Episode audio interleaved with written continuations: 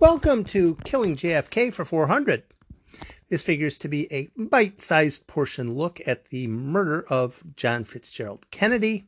This is created principally for the novice, though, as I'm being reminded regularly, the teacher often learns more than the student. Instead of mysterious lurking figures in grainy photographs, I'm preferring documents that wouldn't make sense if the gunman was a disaffected loner without reasons for simply doing what he wasn't capable of. Your responses are encouraged. Episode 19 The Raleigh Call. Many of the topics in the JFK assassination are going to be very polar. Either you think the Oswald timeline makes sense, or you th- it makes sense as it's listed in the um, Warren Commission, or you think that it doesn't. You think that this, or you think that. You think that Ruby did not know any of the policemen, or you think that Ruby did know a lot of the policemen. It ends up getting very polar, and when you get into the specifics, you completely carve things out and again, it gets very polar. With the Raleigh call, this is a fascinating topic to me. And it's fascinating because, frankly, it doesn't solve anything in any fashion. Nonetheless, there's a whole lot of information that you really have to run through, and I'm going to try to run through the entire concept in about 15 minutes. Good luck to me on that. Gordon Proctor is the person who spearheaded research on the Raleigh Call. He was reviewing a book, Conspiracy by Anthony Summers, and in the process of reading through the article, he noticed that there was a contention, an allegation, a hypothesis that on the night of um, Saturday, the 23rd of November, Oswald may have made a phone call to the 919 area code, which probably to you means absolutely nothing. Meant absolutely nothing to me. Gordon Proctor, who was researching, uh, reviewing the book, and it's a fantastic book, um, 919, 919. There's something about that. And then about two, uh, 15 seconds later, you realize, oh yeah, that's what, that's what was, that's my own area code. 919 is in Raleigh, Raleigh, North Carolina. And based on the lead that Anthony Summers had written about in Conspiracy, it appeared that there was a telephone call made to Raleigh, North Carolina by Lee Harvey Oswald on the night before he was murdered. And interesting little story. Interesting little story. There was um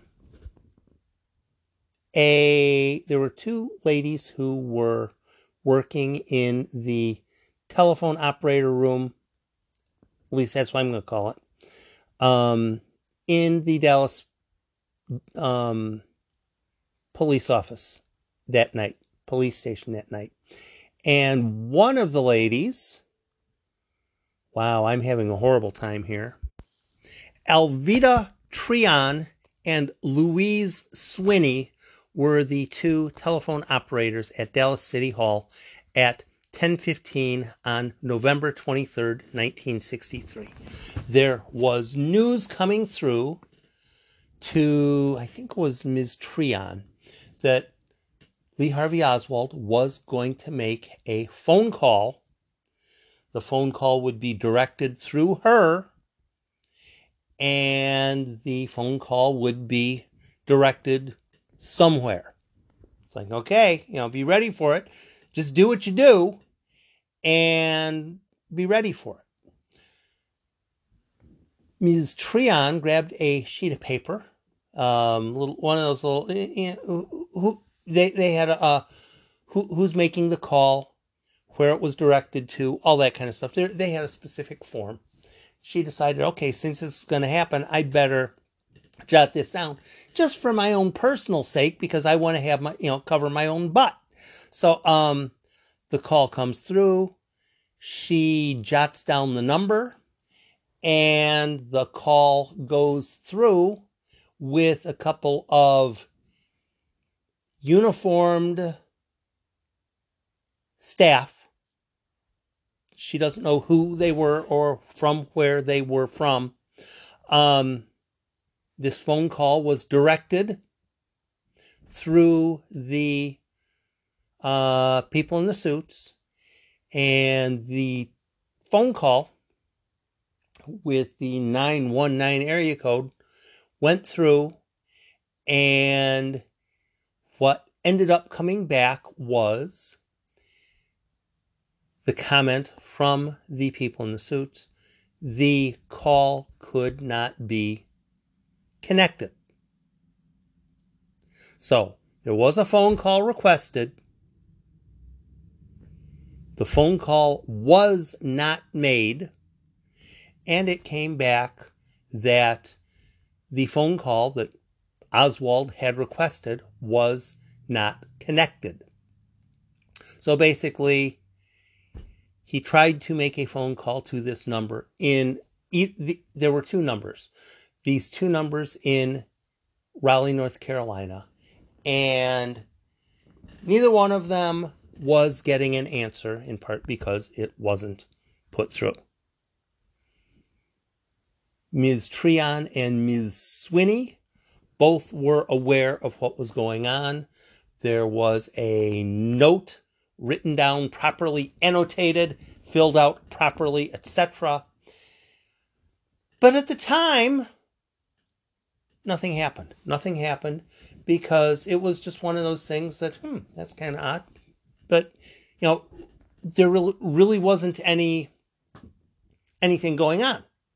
You know, it happened. She wrote it down. She put it in a book somewhere at her house, and she thought nothing more of it. Number of years later, someone came over to, I think it was Alvina Treon's house, uh, had her over for dinner, had someone over for dinner. And you know they're just shooting the breeze as you do when you have people over. Hey, how's the how's the family? How's your vacation? Blah blah blah blah blah blah whatever. Oh, by the way, did I ever mention to you that I was working at the police station on Saturday night when the day after President Kennedy was killed. No, you didn't. You know that, that, that had to be interesting. Yeah, there's this one phone call that came through and then all of a sudden, since Alvina Treon mentioned this phone call, a whole bunch of stuff started happening because she mentioned this phone call. Now, she was never in danger. A lot of people were in danger when stuff came up, but she was just mentioning, hey, there's this weird phone call. And you really should do the research there's a Gordon Proctor interview on YouTube. Um, not not an interview, more he, he's a, a featured speaker talking for about 45 minutes. What ends up being particularly interesting about the phone call, one of the people who, one of the two phone calls was for a John Hurt in Raleigh, North Carolina. John Hurt, H U R T. The phone call nine. The phone number 919-834-7430. The other number uh 833 um 1253. John Hurt had a history of being in the FBI. He and as Proctor continued to talk to people as he learned more about the Raleigh call, he began to discuss how odd this kind of seemed. You know, why why would you have Oswald calling a number of a person who states away. He'd never really been, there, there was no reason to believe that John Hurt was someone that Lee Harvey Oswald knew. Probably he didn't. So, you know, it, it seemed kind of conflicting. Why would this even happen? Why would this even make any sense? And in the process of talking to a whole bunch of people, as will often happen when you have a new experience that you're trying to run through and sort through and figure out, one of the people that Proctor mentioned this to said, "Oh no, no, no, no, that makes perfect sense. Um, that's a classic classic spy technique because if someone gets in trouble in a spy situation, let's say someone is, oh, you're behind enemy lines in whichever country, whichever country you want to put it at.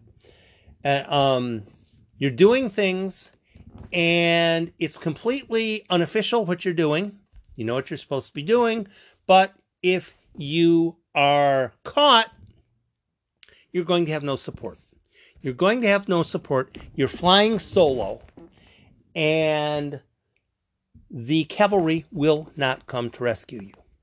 One of the classic techniques is you are given a phone number of if you are in complete trouble, call this phone number.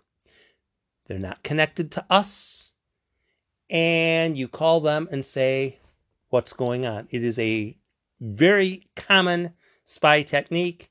If you're not a spy, you're probably not aware of it. If you are a spy and you're saying, Tim, you're saying it wrong, you're doing it completely wrong.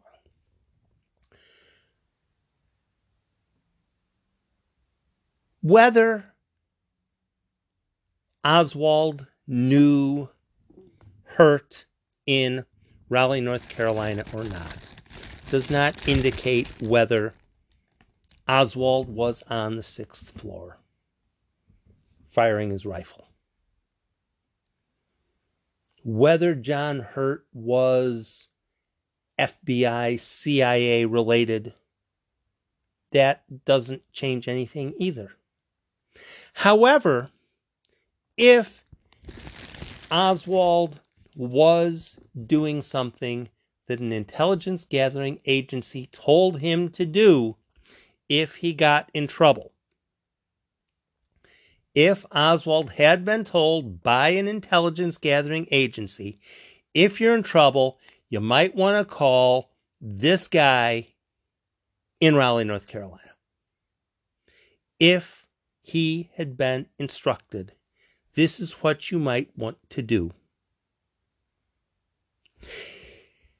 It's very likely that the entire concept of Oswald acting alone, that wasn't how it happened. Could there be some logical explanation? Possibly. Is it possible that Oswald did one or two of the crimes, but still called John Hurt? Possibly. But it's really hard to say that Oswald had no Confederates if he had Confederates. If he was involved with the CIA or the FBI, he had Confederates because that's exactly what the CIA and FBI are. They're Confederates trying to gather information. The Raleigh call is fantastic. It is a worth it is a story worth well more than the 15 minutes I'm giving it. Look it up. Uh, let's see. News Observer here has something. I think the Mary Ferrell Foundation has something on it.